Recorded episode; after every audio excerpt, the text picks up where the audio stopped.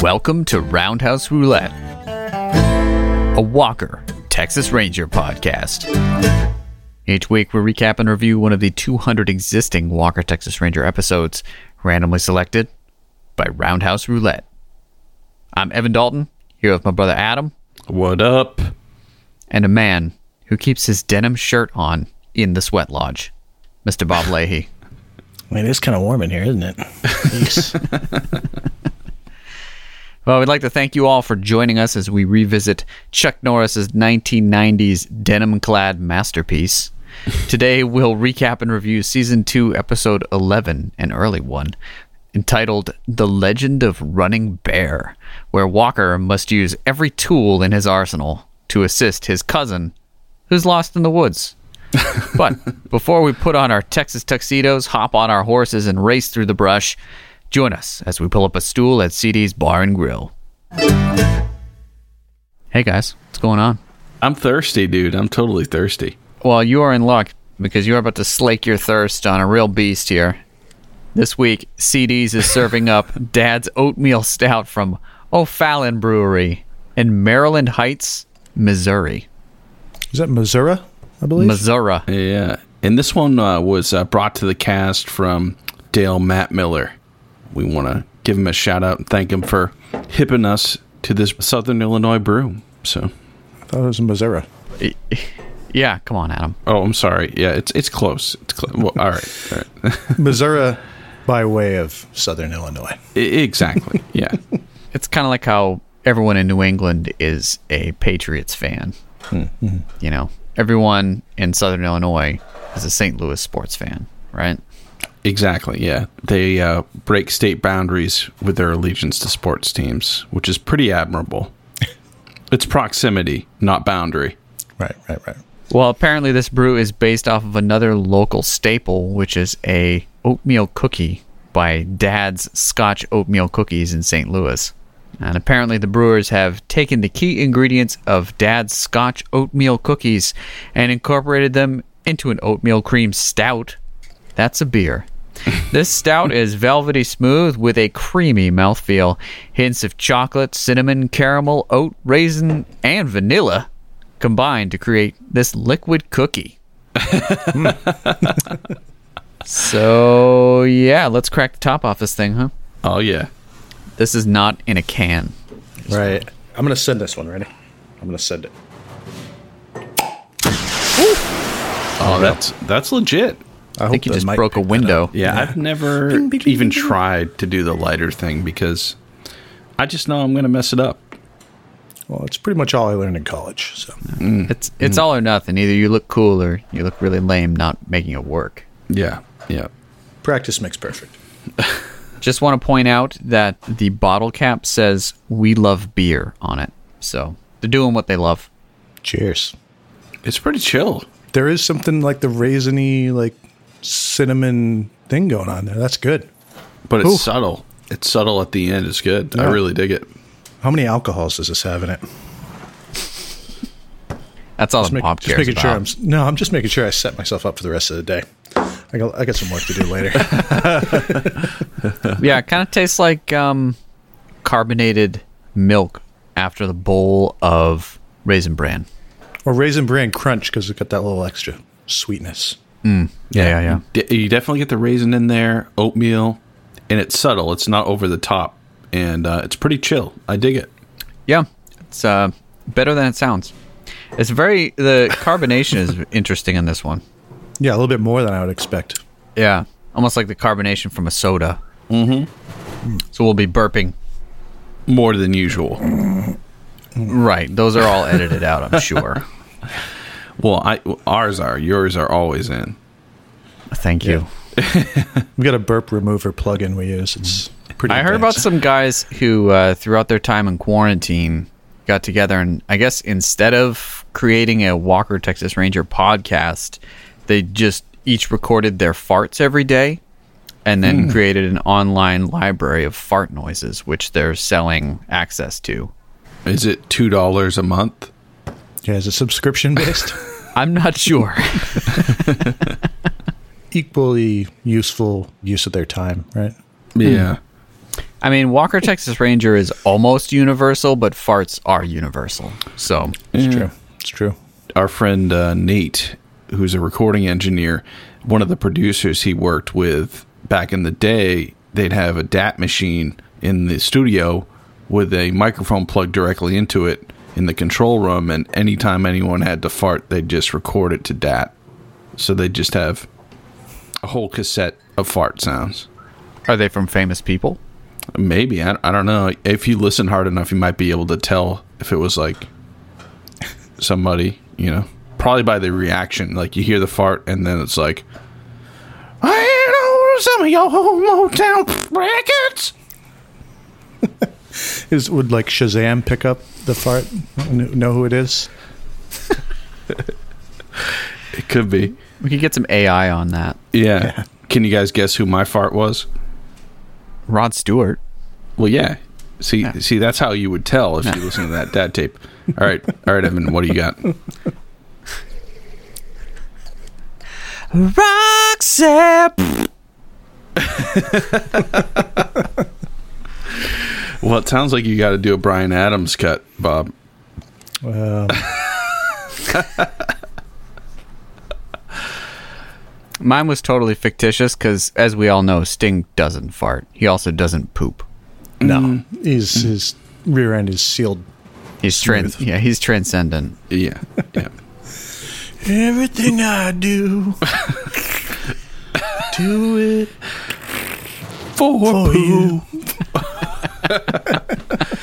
All right, there's the trifecta right there. We've done it. So, those of you who uh, want access to that, you just got it for free. So there you go. Celebrity fart tapes. uh, wow. Okay. We've come out firing on all cylinders. Yeah, that, that- literally. Or firing on one cylinder, really. But hey, who's counting? yeah. Well, as you guys know, for me, it was kind of a shitty week. We lost our longtime pal and cat, Gimpy, and uh, we had to put him down this week. He had had diabetes for a while, but got over it for a bit, and then they kind of came back the last month, and we were thought he was getting better, but then he was like unable to eat. He'd want to eat, but he'd like try to paw it into his mouth with one paw in this weird way.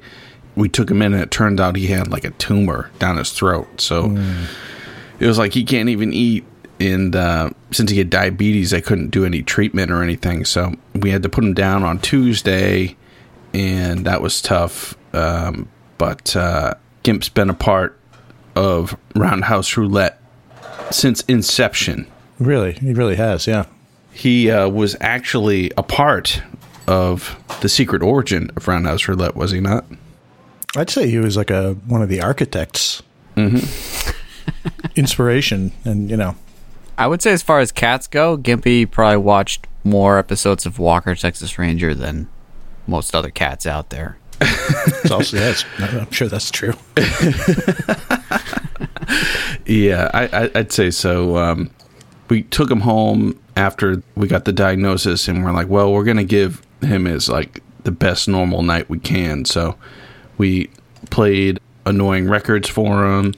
Um, you, you gotta, I mean, if I if my last night I was like, I'm gonna listen to Kinda Blue, so we we we jammed on that, did all that stuff, and then he usually would watch TV with us on the couch and stuff. So we uh, were like, what would we usually do? And we're like, well, I guess we'd watch Walker. So we watched this episode with him. He was in his basket full of blankets, which is where he usually liked to hang out. And then once we started watching something, he'd come over to the couch and hang with us and usually sit on Sarah's legs. He came over and we watched this episode and I mean, it's going to be hard for me to gauge episodes because usually if he fell asleep, you know, it was easy for me to know if the episode was good or not. But Right. but I will say in this episode, every time there was an eagle cry, he definitely perked up, Yeah. Yeah. Nice, nice. which I'm sure we'll get into later. That's a good Um, one. Yeah. So he was more than one of the architects. He's also an ongoing consultant of the podcast. Most definitely. Yeah. And I've got some pictures here for those who haven't heard our secret origin of Roundhouse Roulette podcast. We kind of started this with a spinning episode wheel selector. It was a roulette wheel.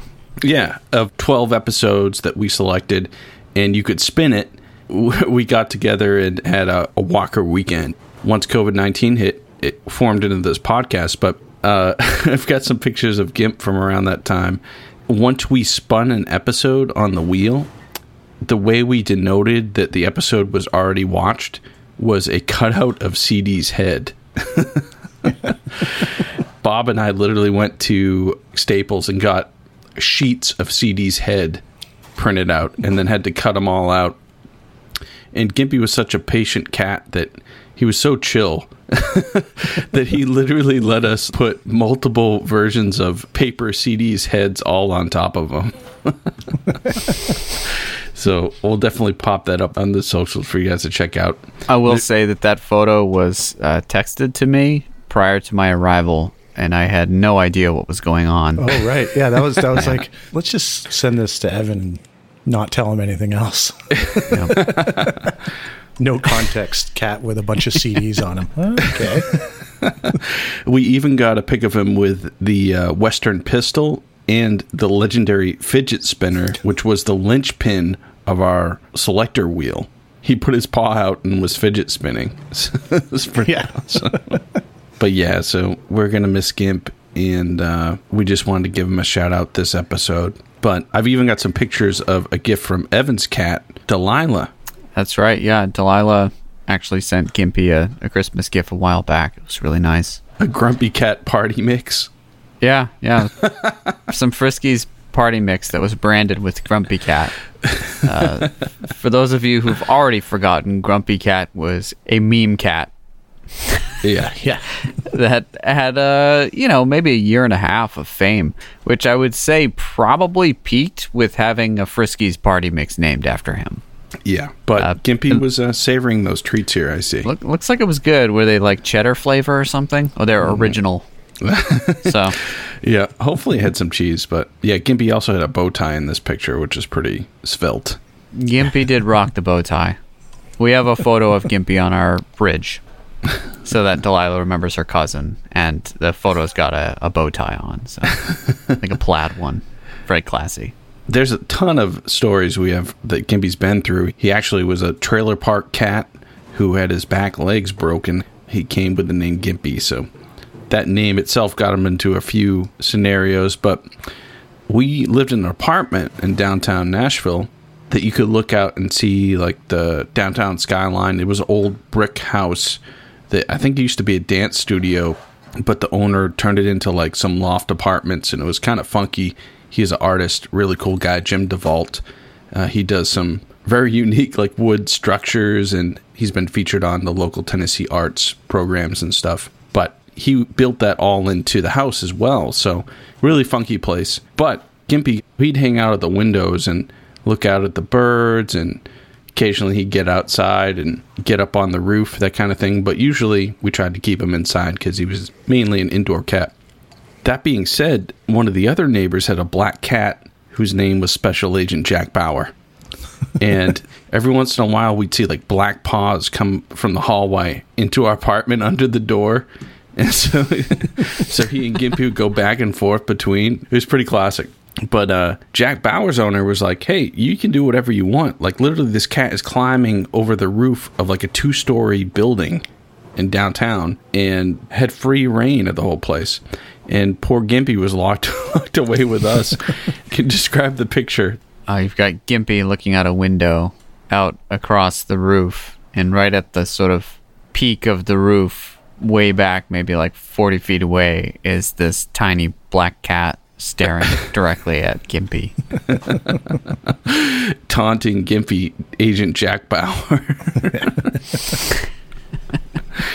And then the next shot is Jack Bauer literally up against the window and Gimpy looking at him like, don't even come in here. Yeah. don't even think about it. Keep your distance.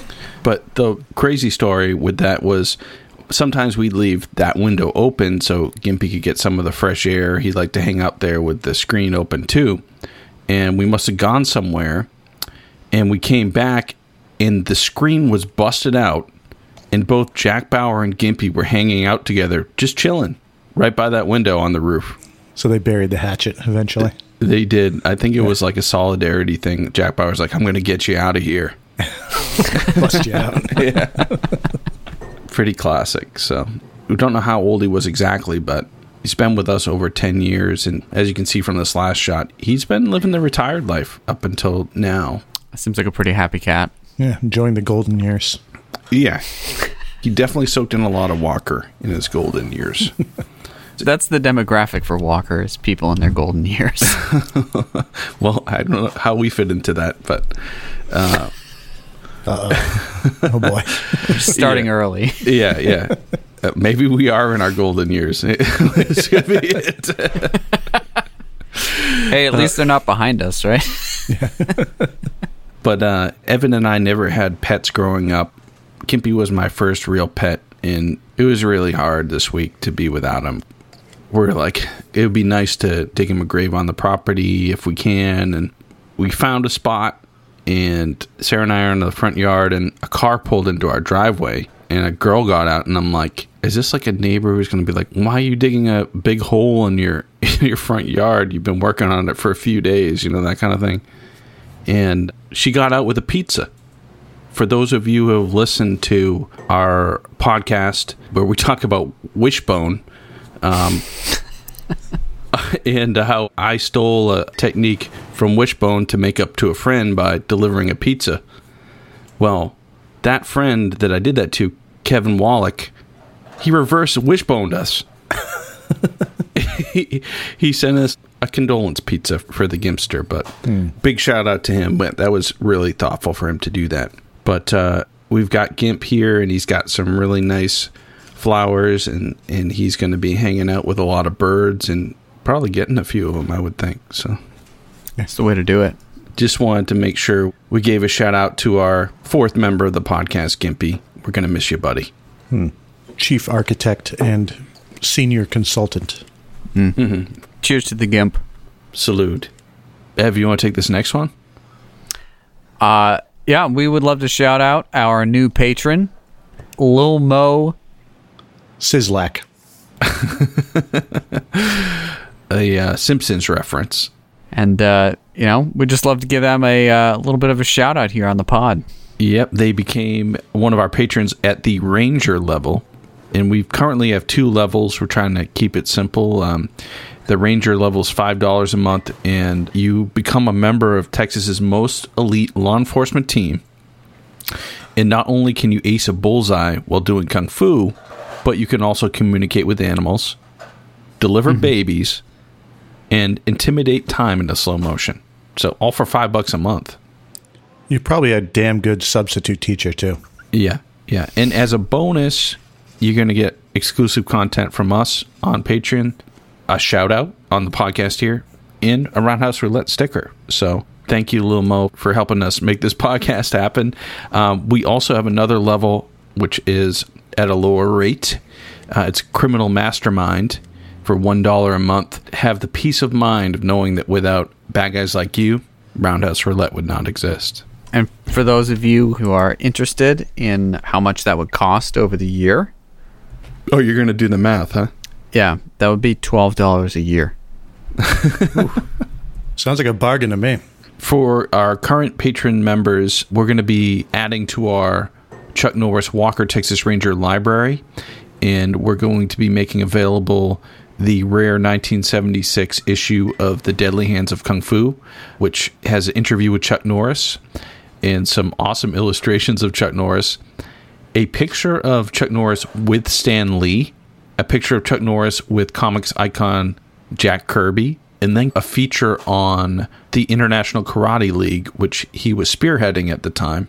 And there's some pictures of him recreating some of his famous fights, but most notably, there's a picture of him breaking concrete blocks on this guy's stomach while a 1970s Geraldo Rivera looks on. You can't make this up, folks. It's real. I'm looking at it. So this is going to be available for our patrons, and we've got a lot more ridiculous stuff coming. So we'd like to thank everyone who bought a Roundhouse Roulette T-shirt throughout the month of March to help us support the Texas recovery efforts after the deep freeze there and the power outages uh, and all the freezing damages with the plumbing and all that. It looked pretty awful. We're recording this podcast in the last week of March, so we'll give you a donation update once we have the final numbers. But a quick shout out to our friends Gilbert and Francisco of Fort Worth's Talented Slackers podcast, who both pitched in for the cause. They are currently working their way chronologically through season three of Walker, Texas Rangers. So if you want an uncensored take on the show from three actual Texans, give them a listen. They also listen to the show in real time too, so it's like watching it with, with some people who have a bit more background info than we do for sure. yeah, yeah. They're awesome. Our boy Gilbert at the Talented Slackers, he said, Shout out to Adam and the boys at Roundhouse Pod. Swag came in, and now I'm ready for anything. I've been empowered with my own Chuck Norris shoulder angel. I can do no wrong. I had to throw in the Chuck Norris action figure we had. I figured if anyone needed a Chuck Norris action figure, it was those guys. Yeah, they'll definitely appreciate it more than most. His shoulder angel asterisk ass kicker. In the podcast I was listening to about the Snyder cut, he was like literally playing with it. You could hear it. You know the sounds well. Yeah, he does. It does like this weird back kick. It's very strange. Yeah, I guess he was hanging out with WALL-E, the depressing Pixar robot. so hopefully bringing a bit more positive energy to the party than WALL-E was. yeah, all right. Well, we got a lot to cover here. For those of you at home who don't want any spoilers, hit that pause button. Give a watch to season 2, episode 11, The Legend of Running Bear, and then come on back to us. Welcome back. Let's dig in. This episode originally aired on January 8th, 1994. So, you know, kind of New Year's episode here. And it uh, opens up on Walker uh, saddling up his trusty Pinto horse. Is he on a Native American reservation? We are not sure, uh, but he is surrounded by people who have been enlisted to at least portray Native Americans on horses. Okay. And we know that they are because all those people are shirtless and on horseback. And Walker is anything but shirtless. Bob, do you want to describe Walker's getup here? Uh, I think he's got the full denim, right? Is this Yeah, it's it's one word. just denim? Yeah. Denim and a hat. Mm. Yeah, true, true. Yeah. I think if there's one person to display the durability and breathability of denim, it would be Chuck Norris. Oh yeah, yeah. He he looks damn fine on it. And Uncle Ray's there too. And I guess they're gonna have like some sort of race. And you're like, oh no, Walker's gonna beat these guys. Yeah, I actually, I was like, is he going to win? You know, then I was like, why did I even ask myself that question? Of course he's going to win. Yeah. so yeah, Ray's like, Ray's like, oh, I wish you luck on this race, and Walker's like, man, did I really have to come out to this? This doesn't really suit my style. And Ray's like, the spirits say you have the spirit of a warrior, and Walker's kind of like, you know, wisecracking the spirits a bit. You know, this is part of his character arc. Where, He's kind of playing like the the, the annoying teenager, yeah, a little bit. Walker. He hasn't quite bought in, Yep. Yeah, right? Yep. he's fifty, but But playing a 30 year old. so he kind of playfully is like, eh, whatever, you know, Uncle Ray, who is played by Floyd Red Crow Westerman in this episode. Uh, respect. Still the OG, right? Absolutely. So, yeah, this race commences, and as expected, even though he's decked out in full on denim, uh, he completely trounces everybody else in this horse race and um, is like, oh, well, you know, the spirits, you know, are they happy now? And Uncle Ray's all like, you better respect those spirits. Time Yeah. for you to visit the sweat lodge. Let's hit it. And he's like, I thought I was already in a sweat lodge. I was literally in a horse race in full denim. he doesn't break a sweat at all.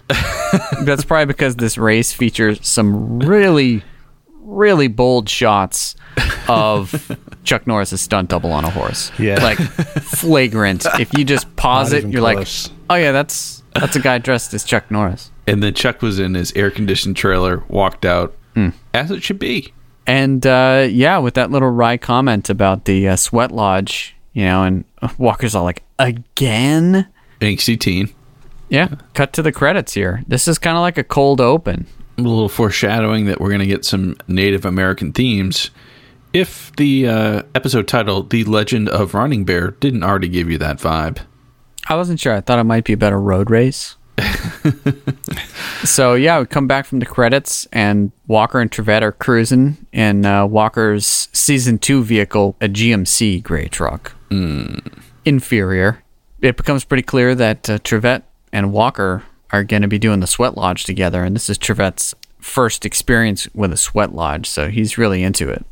he's like, "Where's the sweat lodge, Walker? Where's the sweat lodge?" And they roll up at this like field in the middle of nowhere, and there's this tiny hut. And I guess Trivette was like thinking it would look like a spa or something. He's like, "This is it." But before that, we actually meet the protagonist slash old friend slash cousin in this episode. And this is David. And David has a girlfriend named Sally.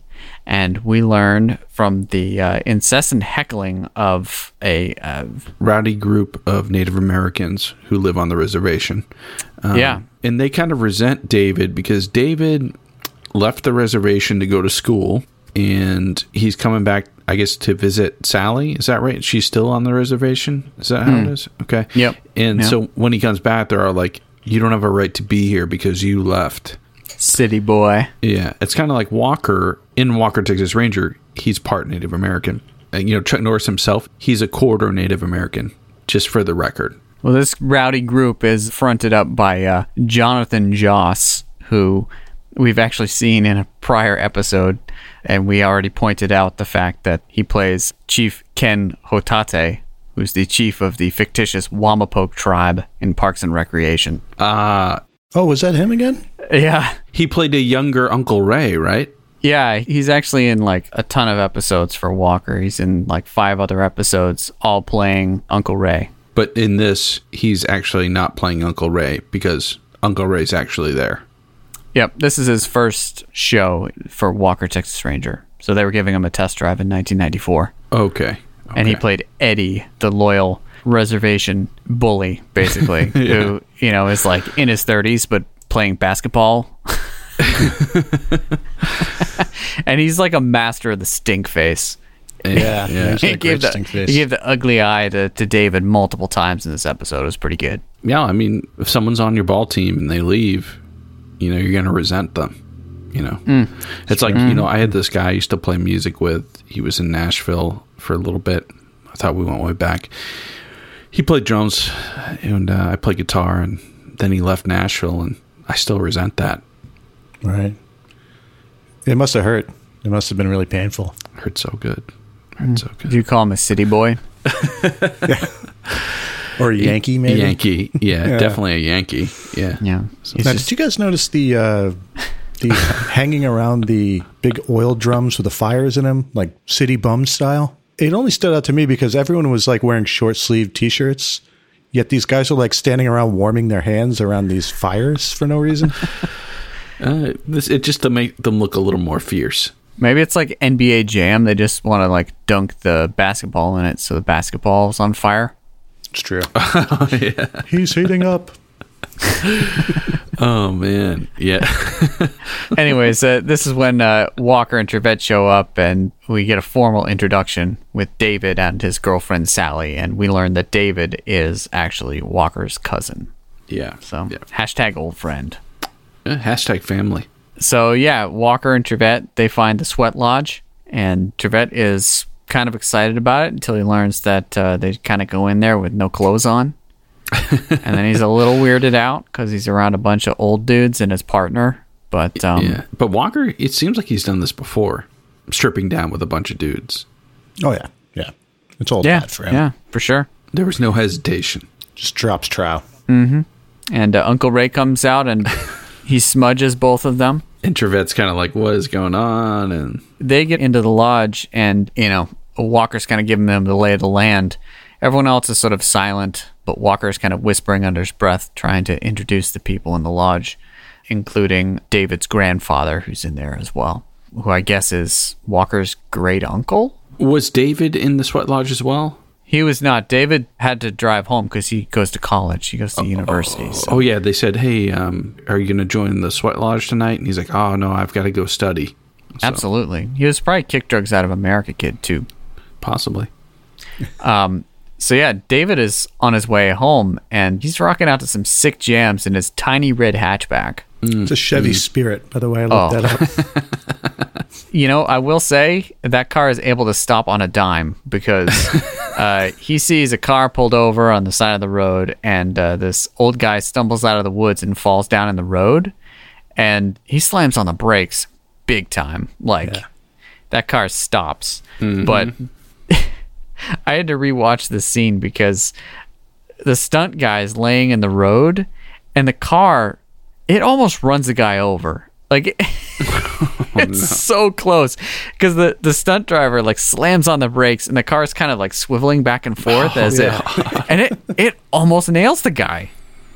Uh, it's a it's a very close call. because there's a guy like we don't know if he's dead or not. He's lying in the middle of the road, and David's speeding up. He stops, as you say, almost runs him over, runs over to him, and who is this guy who's lying down there? Charlie Three Feathers, who we learned earlier on from the, the group of hecklers. Charlie Three Feathers is, I believe, the father of David's girlfriend and doesn't really like David. Maybe some bad blood because he left the reservation, and Three Feathers, you know, may not approve of his relationship with his daughter. So he finds him there, and Three Feathers is like, "They're after me," and he hands David this key, and he's like, "Get out of here." Mm-hmm. Yeah. Mm-hmm. He dies in a badly acted way. the classic. and just as he dies, the guns start firing. And these two guys out in the woods are shooting at him and they're yelling at David Little Eagle because they know who he is. And he just beats feet right out of there. Gets right into that little Chevy, heads on down the road. pedal to the metal. Just so you know, Charlie Three Feathers acted in three shows. I think you guys can figure out what three shows this actor acted in. All right, Dr. Quinn, Medicine Woman. Nope. Oh. Think a little further back. Dallas? Yep. Nice. Okay. And then one more after that. Wishbone? Yep. this guy's the quintessential Walker actor. Oh, wow. Dallas Wishbone Walker. Yeah. DWW. Yeah. That's like better than the EGOT. But yeah, I mean, these two white guys in like bolo ties with Yeah. big guns just sort of run out of the woods, shout out David's name, David Little Eagle, Yeah. and then they open fire on him. Like if they wanted to draw attention to themselves, they couldn't do it more ridiculously than Right. that, I think. Yeah. Why call out his name other than for like the plot to be like, oh, they knew my name? Which I don't even know if that even mattered. In the end, it didn't. It could have. It could have. Yeah.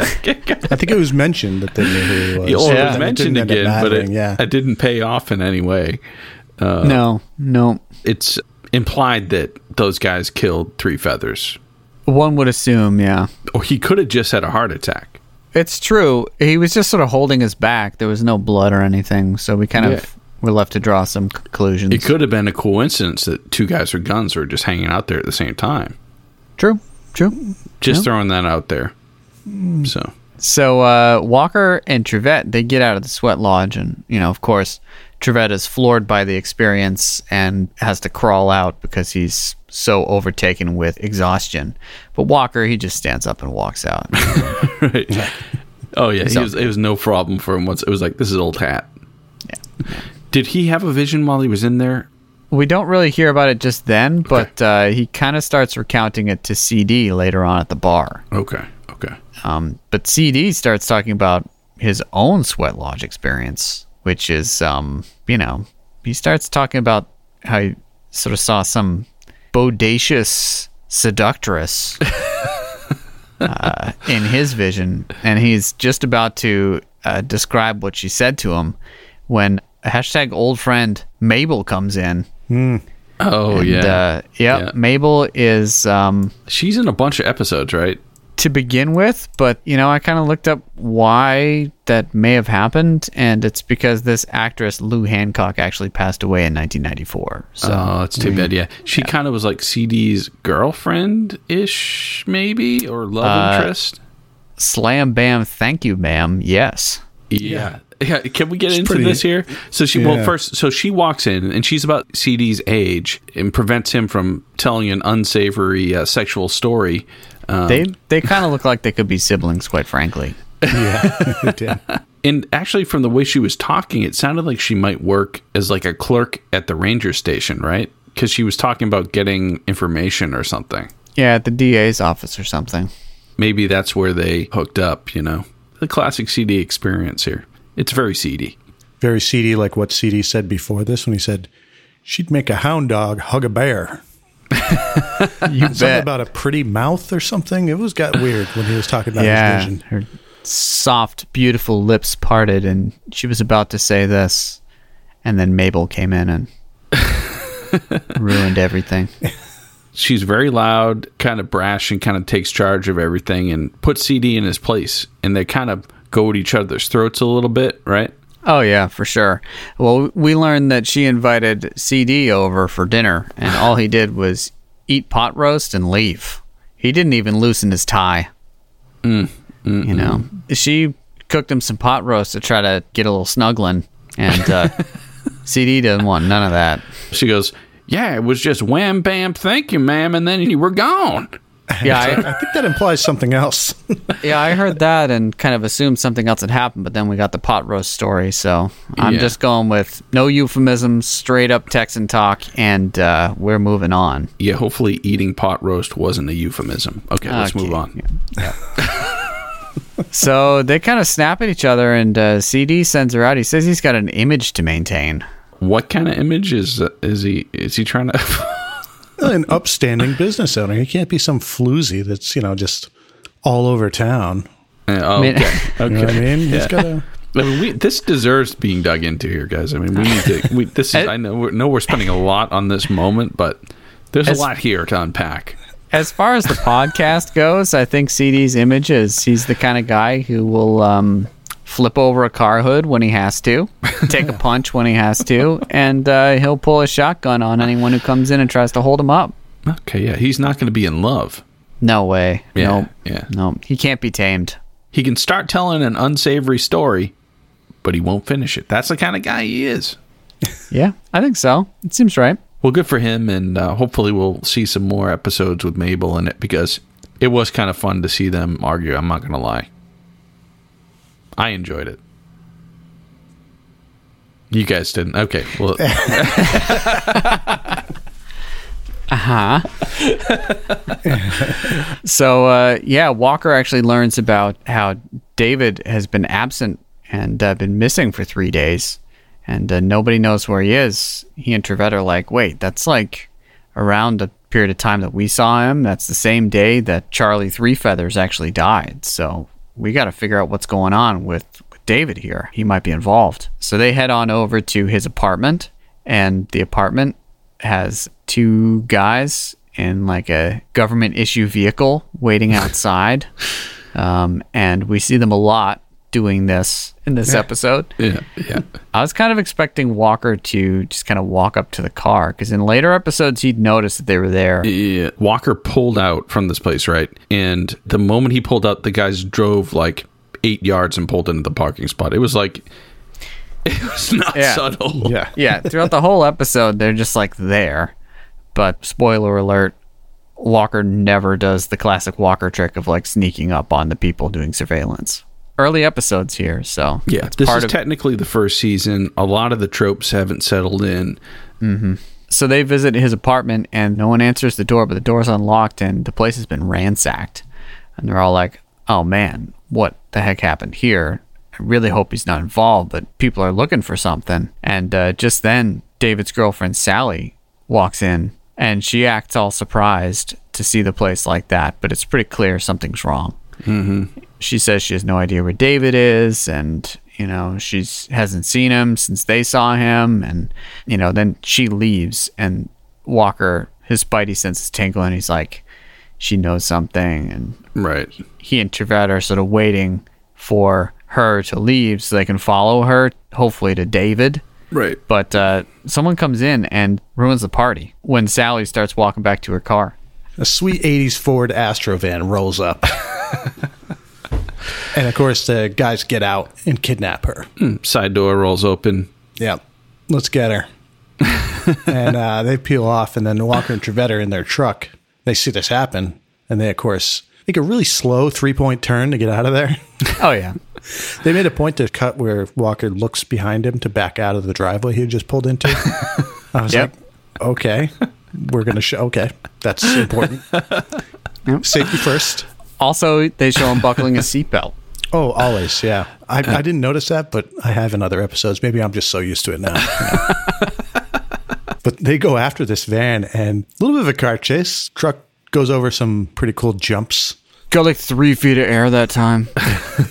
and at the onset of this whole thing, like when the Astro van pulls out and then Walker pulls out after that, they cut to the two creepy guys in their car and they're like, pretty exciting neighborhood to be in today. like, you're like, okay. I was like, yeah, it is. There's a car chase about to happen. And at one point during this car chase, the Astro van does this whip, you know, U turn in the middle of the street. And it just looks so hilarious. A car like like chu- that, it's just- chunks of rubber flying off the Oh, tires. yeah. I'm like, they're really, oh, man. Tearing Yeah. it up. Uh, Astrovan just looked like a children's toy block with like tiny little wheels. you know, and they're sort of weaving through traffic and all this stuff. I'm like, you know, this is a Ford Astrovan with like five grown humans in it. and you've got it's being chased down by a GMC truck that's, you know, got all the bells and whistles. Like, how are they possibly getting away from this truck? I don't understand this. And just as I was trying to figure out what was going on, they actually hit traffic. Yeah. it's just great. I was like, this is very realistic, but very unlike Walker. And They're going yeah, up over a bridge and, all, and it's just a standstill. They're Mm. like, oh, poor planning. You don't do an abduction during rush hour. no, you don't. Yeah. It's a Bad rookie, move. rookie mistake. Yeah. Yeah. But once they hit that traffic, the guys in the minivan jump out and they take Sally down this embankment or something. And then, Yeah. It's like an overpass kind of thing. Does Walker jump down or something on them or something? It was like Yeah, he jumps on one of the dudes. he jumps on one of the down guys turns back and takes a shot at Trivette. Just after that, Walker comes down on top of him. They make pretty short work of it, though. There wasn't a lot of labor. No. yeah, a moderate scuffle at best. Yeah. Yeah. then they kind of rescue Sally, and and this is the linchpin in getting Sally to trust Walker and Trivette to let them know where David is. Yeah. So they find out that David is actually staying in a hotel. They go and visit him with Sally, and Walker gives him the old cousin stare, and David just totally opens up and tells his story and gives Walker this key that he was given by Charlie Three Feathers. And Walker and Trivette are like, oh, it's a safety deposit box key. We'll check out and figure out what this is all about Yeah. you know, he's all like, David, for some reason, we got to get you back to the reservation to tell the elders what happened. But it's not exactly clear that they're doing that. Right. We're going to bring you back to the place where people tried to kill you. Yeah. Makes sense. so, cut to David in a teepee with Walker, Uncle Ray, and I guess David's grandfather, Yeah. who's played by one man and, dare I say, voiced by another? Certainly seemed like it. Yeah. God, like the most. It's, that's easily one of the most ridiculous overdubs I've ever heard. Yeah. The first time I heard it, I was like, "Did did his lips really move with that?" And the second time, I'm like, "No, they didn't." And why did they do this? Like- the guy's like talking to him and telling the story of the legend of Running Bear. This is where we get spoon fed the title of the episode. Yes, but the overdub for this guy's voice is like. it's like the lowest thing imaginable. so we hear the legend of Running Bear, which is basically a story about a child who his mind gets filled with ideas that he was going to become an eagle, and no one believed him until one day he spoke to an eagle and he became an eagle. I'm not sure where the bear came in, but yeah. yeah, uh, well, his name was Running Bear, but he became an eagle. Oh, right. Okay, I guess that makes sense. Does it though? Wasn't there some parallel to him leaving the reservation and not having a home or something? Yeah, it's supposed to be like the story of how like David, you know, he wanted to learn things he couldn't learn on the reservation, so he left for school or something, I guess. But there was no like good resolution to the story though, right? No, he never came back. Right. Yeah. Right. Yeah. What was the point of the legend? Was there one? I don't think there was. There's an eagle. There's a bald eagle, Adam. That's the point. Yeah. The point is the most important character of this episode was introduced, and that would be the bald eagle stock footage they used. All right, so how did they introduce that in the legend? Well, he wanted to become an eagle, and so then he talked to an eagle and became an eagle and never came back. Okay. and that that was Okay. running bear. So I guess we're led to assume that any other time we see an eagle in this episode, it's running bear, or is it the eagle that mm-hmm. helped running bear? I think it's the eagle that helped running bear. Oh, right, because it ends up helping Walker later, but we'll mm-hmm. get there. I remember hearing the story. I'm like, this is obvious parallel to him leaving the reservation, but it's not really providing any advice really for him either, No, as those stories typically do. It was just like kind of like, okay, whatever. Well, I was impressed that they didn't use hawk sounds for the eagle. Yeah. Although I will say that um, I'm not really sure they're bald eagle sounds either. It's Clo- it's closer to a bald eagle than a hawk, though. It is, yeah. So bald eagles, everyone likes to think that bald eagles make those like the screaming sound, and so like in in movies they always use a red-tailed hawk's call because that's like instantly recognizable as like a raptor or something. But bald eagles make this really lame kind of whistling whimper sound, which is kind of like the sounds they used in this episode, but not quite right. But they're on the right path. They use some ridiculously awesome stock footage of bald eagles in this. So while David's grandfather's telling the legend of Running Bear, uh, we get a reenactment here, and that's when we see a young boy dressed in moccasins and things running around through the woods and uh, looking up into the sky occasionally, and he sees an eagle, and the eagle clearly sees him, and we know this because we get eagle vision.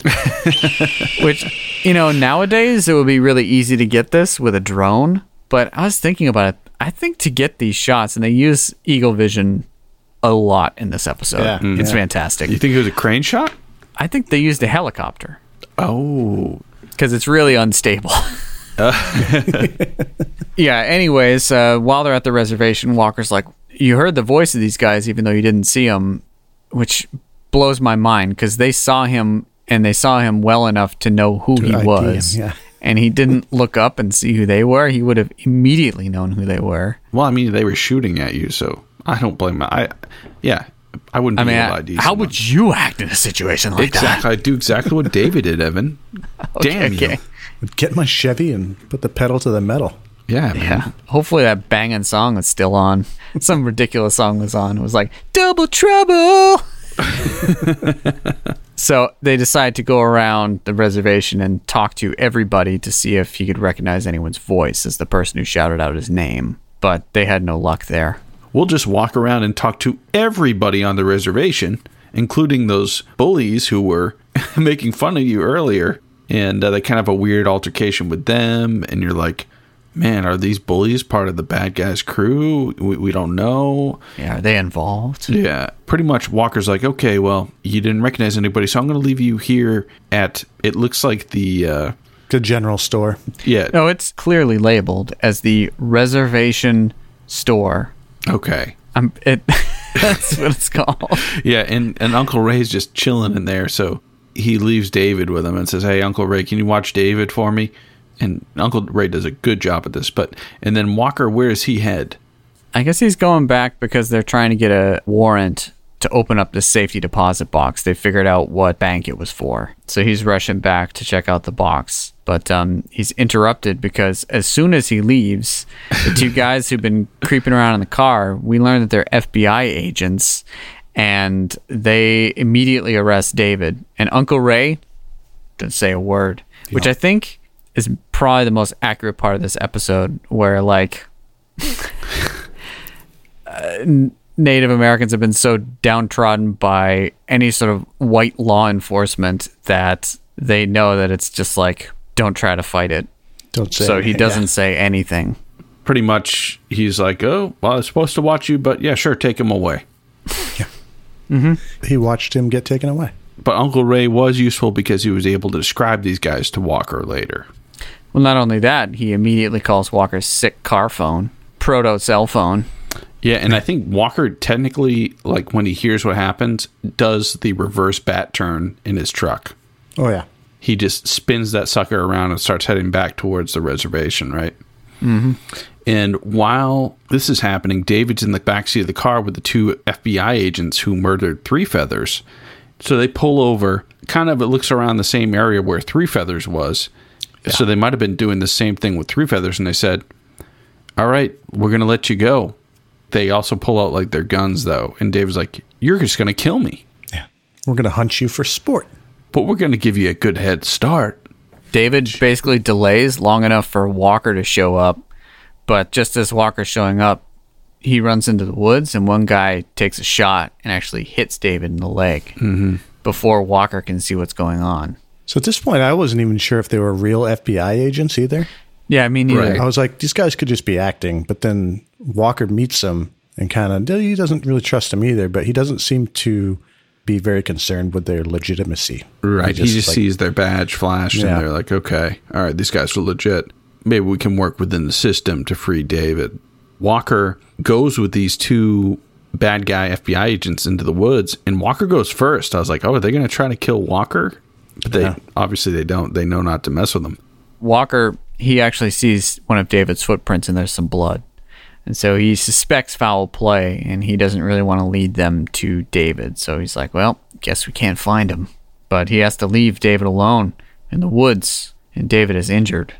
Back at CD's bar, which is featured heavily in this episode. Yeah. You spent a lot of time with CDs. Yeah, they sort of lay down a plan. Walker's all like, okay, well, Alex just got the warrant for this box. So, Trivette, why don't you go with Alex and you guys can see what's in this box that everyone wants to get at so much. Right. And I'm going to go back to the woods and search for David. And Trivette's all like, but it's like, you know, it's nighttime. Are you going to be all right? Walker's like, I got to give it a try. and um, so, yeah, Alex and Trivette, they go to the uh, the bank and they get the safety deposit box. It's got the two keys and everything. They, with great fanfare, you know, turn the two keys at the same time, take the box out, and the bank teller's all like, oh, "There's a private room over here that you can look at the contents." And they're like, "Okay, we'll take it there." And the private room has a window that you can look into. Yeah. Well, this whole time I'm like, okay, the FBI agents show up here.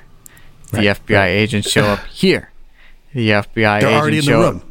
Right. They're in. No, then I guess they're in the room. No, they're nowhere. they start looking through this box and with no gloves on or anything, just start picking up photos and all kinds of other stuff. Um, and they see a photo which has the two agents, which neither one of them recognize because they'd never seen them before. Also, a photo of an oil tycoon, um, which, if there's one thing I've learned in watching these episodes, is that Texas law enforcement they know exactly what every oil tycoon looks like.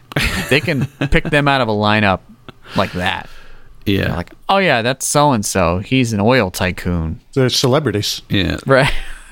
Anyways, they keep pouring through the contents of this box, which just looks really boring. So people editing this episode know that it's boring, and so they immediately cut to a zoom shot, zooming in on uh, Chuck Norris, shirtless, alone. He's in the sweat lodge with a fire going. He's got his eyes closed, and he starts hallucinating stock footage of a bald eagle and there's a lot of sound, a lot of a lot of uh, hawk sounds, and eagle footage, and it cuts from him to the eagle, and then back to him, and his eyes snap open, and then it starts to zoom in on him, but they clearly can't get close enough on that shot. So it cuts to another shot that they must have gotten earlier on. Oh, from the That they- side. yeah, Yeah. of his eyeball, and it zooms into his eyeball incredibly close, like into the pupil, and then fades over to a shot of a bald eagle zooming out from its head. So at this point, they have now established that Chuck Norris can see through the eyes of a bald eagle. And so they have now established this link. Bluetooth is linked up, and uh, he can now see what the eagle sees, and he sees eagle vision of uh, David running through a grove of pine trees. Exactly. And he's like, oh, I know exactly where David is and the path that he went because I'm literally seeing it through the eyes of an eagle. Mm-hmm. And, this is what we watch Walker, Texas Ranger for right here. Yeah, and you might say, well, how does he possibly recognize that grove of pine trees? It probably looks like a lot of them. But uh, that's the exact place where the uh, Legend of Running Bear footage was shot. So he probably just knows it from that. Yeah, that guy was a really good storyteller. Visual storyteller. picture. Yeah. Oh man. Um, so now we know, like, okay, Walker's on the case here. And uh, meanwhile, back at CDs, Trivette and Alex have thrown, uh, you know, any attempts to keep the uh, evidence within that safety deposit box pristine. They've now exposed all of it to the elements of CD's bar and grill. They're pouring over the evidence, and CD's kind of sitting next to them, wondering what the heck is going on. And Trivette and Alex have this exchange of, "Oh no, they didn't, did they? They couldn't have. What? They did what?" and there's so much suspense.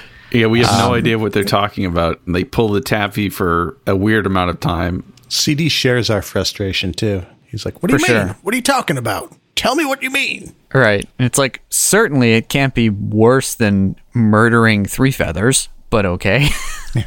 Fortunately, we don't have to wait too long. I mean, there was a commercial break there. So, um, you know, if we'd been watching this on TV, we really would have been dying in suspense. But Yeah. we actually see Walker back on the reservation. He's packing up for a journey. And, you know, all he packs for a journey is basically a canteen, which uh, is all he needs. It's probably full of piss and vinegar too. It could be. It could be full of pearl beer. We don't really know. Um, Trivette shows up in his sick Pontiac, and he's like, "Oh, Walker, let me tell you what we found out. These two FBI agents, they're the worst of the bunch, and they basically conspired with a local guy in the deeds office and this oil tycoon to basically redraw the property lines on the eastern border of the reservation so that it now included a uranium mine." and uh, apparently three feathers found out and so they had him killed for it Now, this is like some really lazy and convoluted exposition at the end of the episode. Wasn't that a weird data dump? Yeah, it was. I thought it was funny though because it's just like we didn't know. We didn't. We have no idea what's going on. Okay, here's exactly what's happening. Here's all. It's like just like lays it all out. Yeah. Here's the whole evil bad guy plan. Yeah. Fully exposed. exactly. Now Here know. it is. and now Walker can do his thing. i was surprised to hear them throwing out uh, uranium as something you could mine out of the ground in the states but apparently a very small percentage of the world uranium resources are mined out of the united states so that's interesting The more you know. yeah right as you said it, it was an exposition dump but uh, you know that that is pretty low if if that were something that actually happened like come on now that's pretty horrible Yeah. so Yeah. I guess it, it kind of merited some real disbelief on their behalf. Um, but Walker, he's all like, yeah, okay, I'm just going to go find uh, David now. He drives out to that grove of pine trees, and what do you know? He looks up, boom, bald eagle. boom. Yep, yep. Establishing network connection. Boom. Eagle vision engaged. And we see the same stock footage of the bald eagle against the blue sky. Hmm. Same footage the whole episode, right? It's just like Oh, I don't care. I know you don't care, but it was literally the same thing, and you're just like, oh, this is awesome. Yeah, it's it's quite good stuff. so yeah, it's about this time that they start getting like eagle vision of David running through the trees. That I was thinking like, oh, I I guess they must have had to have gotten this with a helicopter. Like there's no other way that they could get like this overhead bird's eye view of someone running through the woods. And then I was like, oh, this is that episode with the helicopter. so the helicopter sort of comes screaming over the trees, and we realize it's got the two FBI agents in it. One of them has a machine gun, and uh, you know they can kind of see the same thing that Walker can through eagle vision. And pretty rapidly, they get a couple glimpses of David, so they know he's around there somewhere. Yeah. But uh, Walker's able to to catch up with David, and he's all like, "Shh, do you hear that? There's a helicopter." It's like you you would have heard that miles away. but he hides David in some trees, and the helicopter tries to hunt them down and starts shooting wildly into the trees. But the two FBI agents, they're idiots, and they're like, "Oh, we stand a much better chance on foot against Walker. So let's Against- go yeah. try this out." Correct. Against Walker in the woods in his element. Come on now. Yeah, yeah. and then even worse, they decide to split up. Oh, Yeah. kiss You of death right way. there. I'll go this way. Right. And this next scene is probably one of my favorite Walker moments. Just classic. Kind of This was good. reminiscent of the dollar trick from Last Hope. Oh, I mean, Trivette learned this from Walker. Probably sure. Walker telling stories of, of this trick. So there's a bad guy with a gun walking along the edge of the woods, and he comes into a clearing. He sees Walker's hat, and it's next to a pile of leaves, and he reaches down to pick up the hat, and Pow. Walker kicks him in the face. Yeah, yeah, he just kind of materializes out of this pile of leaves and immediately like grabs the guy by the arm and then does a judo kick to the face and the guy's out. Yeah, and knowing what was coming in this episode, I was looking at any other shot of the woods. There were no leaves anywhere. He brought him himself. He He- brought his own. He brought it that's from what, home. That's what he packed with him was a, a pile of leaves to do this like gotcha trap. BYOL, I think is what it is. Bring your own leaves. This guy, the guy who got taken out, he's played by Steve Boyum.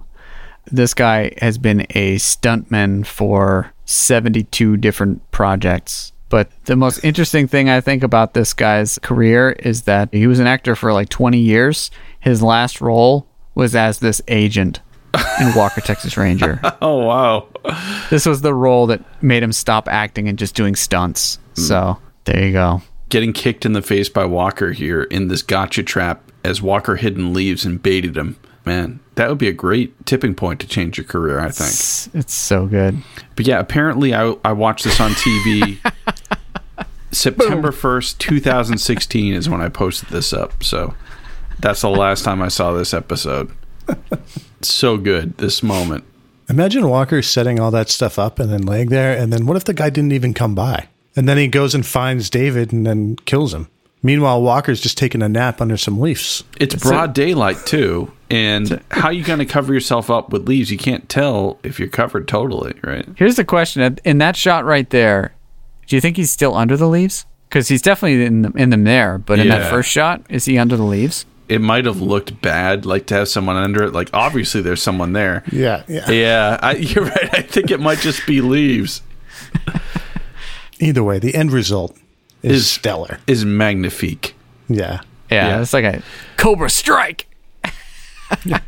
This moment is one of my favorite Walker sneak attacks. So good. What do we nickname this? It's not the Johnny Appleseed. What is this one? Yeah, that- The the Rip Van Winkle. yeah, yeah. it Yeah, is. yeah, All that's- right. Yeah, so that's pretty ridiculous. So he takes out one of the agents, then the last agent's the real bad guy, and he actually is able to find David. He basically gets this look on his face like he's about to shoot David, but Walker jumps out and takes this dude out with a couple of roundhouse kicks, and he's he's gonzo, like not even close. Yeah. or at least you'd like to think. Hmm. But Walker's helping out David, and this guy pulls another gun out of his boot. But Walker's ready and just blasts the guy. Yeah, and you don't see Walker just shoot people in later seasons, so you can tell this is earlier. But it kind of was like he was a quicker draw. Oh, yeah. It's pretty sick. Sick, but not surprising. yeah, yeah, Yeah. Uh, and he had no other choice because they would have been Gonzo if he didn't pull that. So Yeah, but he did just kill a federal agent. he's a Texas yeah, Ranger. Yeah. Imagine how much paperwork there would be with that. be brutal. Talk about Rip Van Winkle. Yeah, just hide under some leaves. It'll go away. Wow. So, yep, Walker saved the day. He saved David, and they know what happened because we got that exposition dump, so they don't even really need to get into anything after that. Again, we close out in CD's Bar and Grill. So it's like four or five scenes in CD's this episode. It's pretty good. Mm-hmm. Trivette, he's just checking out. He's about to leave. But he's like, man, I just can't believe that there were these agents. They were federal agents. I can't believe this happened. And, you know, Walker gives the classic excuse when there's any sort of law enforcement that goes awry. He says, you know, it's just, it's always going to be a couple bad apples. Yeah. yeah. and no one ever bothers to finish that, which is a few bad apples spoil the bunch. All right. We don't care yeah. about spoiling the bunch. We're just concerned about the bad apples. Yeah, he, Yeah. he's pruning. Walker can prune law enforcement. With his handgun, maybe. Mm, he, he did. But this sets us up for kind of a comical way to end the episode. Alex and Walker sitting in a booth, and Alex is kind of grilling Walker. Walker, what visions did you have while you were in the sweat lodge? What were some of your visions? Tell me, Walker. What is he just like, ah, no, I shouldn't really talk about it. Oh, oh, come on, come on. Walker. Tell me. And he's like, Well, it was me and you. What were we doing?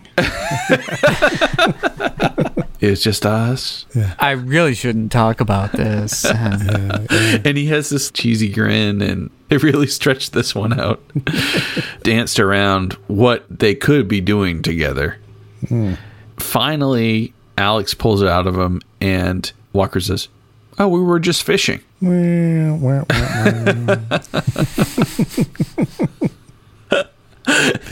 Freeze frame. Da, da, da, da, da, da, da, da. yeah, that was pretty torturous. It was it was so good. uh, you know, honestly, there was some chemistry there between uh, Sheree J. Wilson and, and Walker at that point. I honestly thought that was a good scene. It was a good way to dance around a topic that people are thinking about, but the show can't tackle on network TV. they hold hands too, which is more Yeah. than could be said for later seasons. Right. It was a fun way to close it out, and it was good. well, that about sums up this episode. We'd love to give a shout out to our friend and collaborator Adam Lauritsen, who's been drawing the amazing walkerstrations on our social media. Be sure to check out his other art on Instagram at @imaginationrunamuck. When we come back, it'll be time for us to each rate The Legend of Running Bear on a scale of 0 to 10 boots to the face, resulting in our patented Roundhouse Roulette episode ranking, the complete results of which are available on our website, roundhouseroulette.com. Don't go away.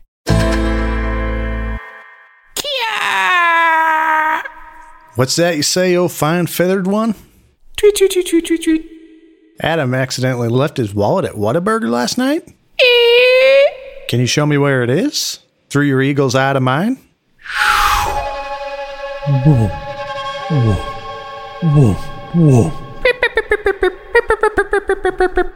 Oh, that's just around the block. I'll swing by there now. Thank you, great wise eagle. He'll be very happy to use your telekinesis for such a worthy cause, but likely embarrassed it highlighted his fast food addiction. Wow. wow. Oh, hey there, listener. Let's hop in the old gray pickup to see if we can't find Adam's wallet. While I've got you captive, we here at Roundhouse Roulette have pledged to deliver the lad of Walker, Texas Ranger, to the world. If you'd like to lend us a hand in that mission, please share the pod with a friend or leave us a review on Apple Podcasts. Likewise, if you'd like to dress to impress, we've recently added some fresh new merch at roundhouseroulette.com or hit up our Patreon page. Most importantly, though, thank you for listening and making our journey worthwhile. Oh, look, there it is. Can you grab it for me? Ah, thanks. Hold it right there. We've got you surrounded. Bob? You're the Whataburger Bandit?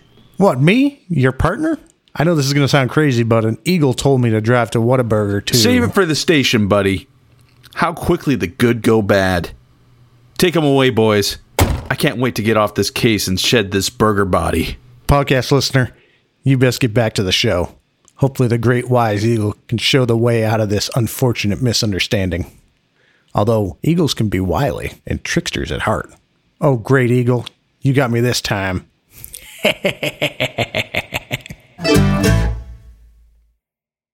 Welcome back uh, from that uh, window into our insanity. What did you guys think about this episode? I thought this episode was kind of refreshing because it was an earlier one, and we've been kind of into the mid to late walkers.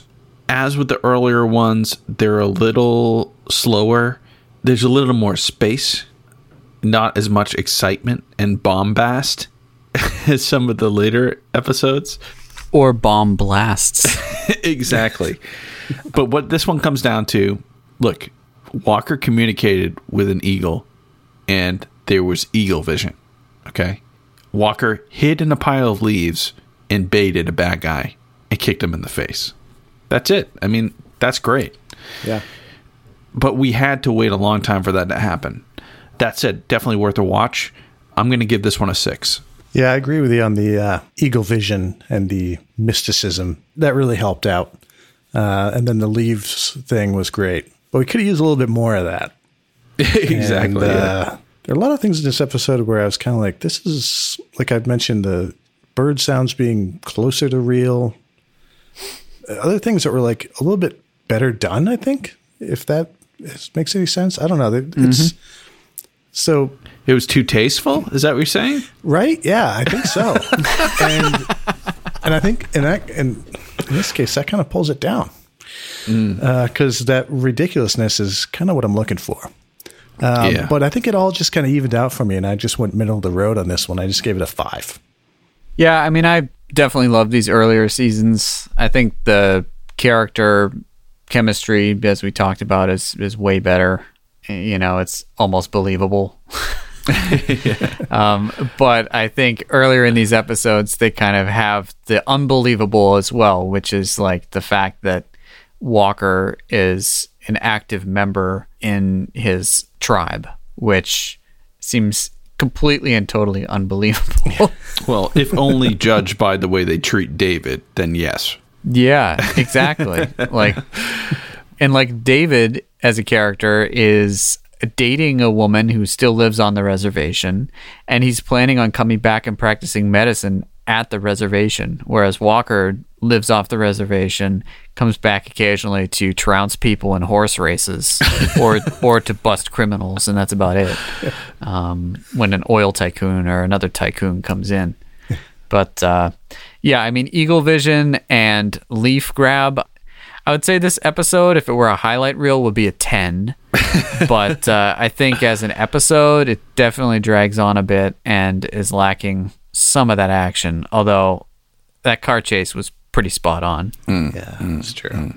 You know, I don't know. Astro I, van was pretty good. The too. ending, though, didn't Yeah. end in an explosion. It ended in traffic. And the last thing people want to see in, in an action TV show is a traffic jam. Come on now. yeah, was, was yeah. realistic.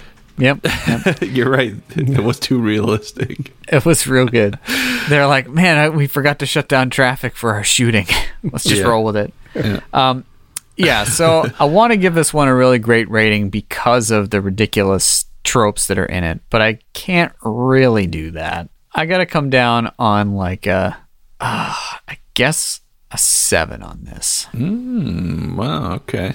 Only because of Eagle Vision and You are a birder, so I get absolutely, it. Yeah. absolutely. Birder first. Yeah. Yeah. Also, the leaf ambush is the finest showing of Walker's guile in the woods.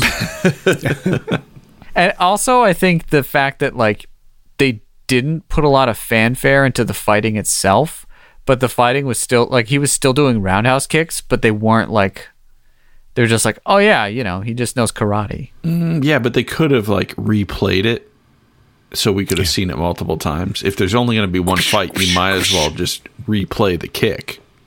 Right. Yeah. Maybe they, hadn't developed that technique yet. The editing room. right. But again, you know, they were learning on this. That gives this episode a roundhouse rating of six boots to the face. Well, I think we can all agree that we need to spend more time bird watching. But please let us know what you think on social media or by emailing us at roundhouseroulette at gmail.com. When we come back, we'll spin that roundhouse roulette wheel and select next week's episode. We're back. You guys ready to spin that wheel? Well, you know it.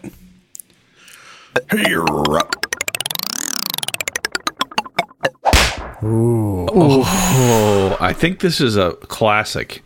Big assignment this week, guys. Oh Yeah. man, this one is pretty good. It's a twofer.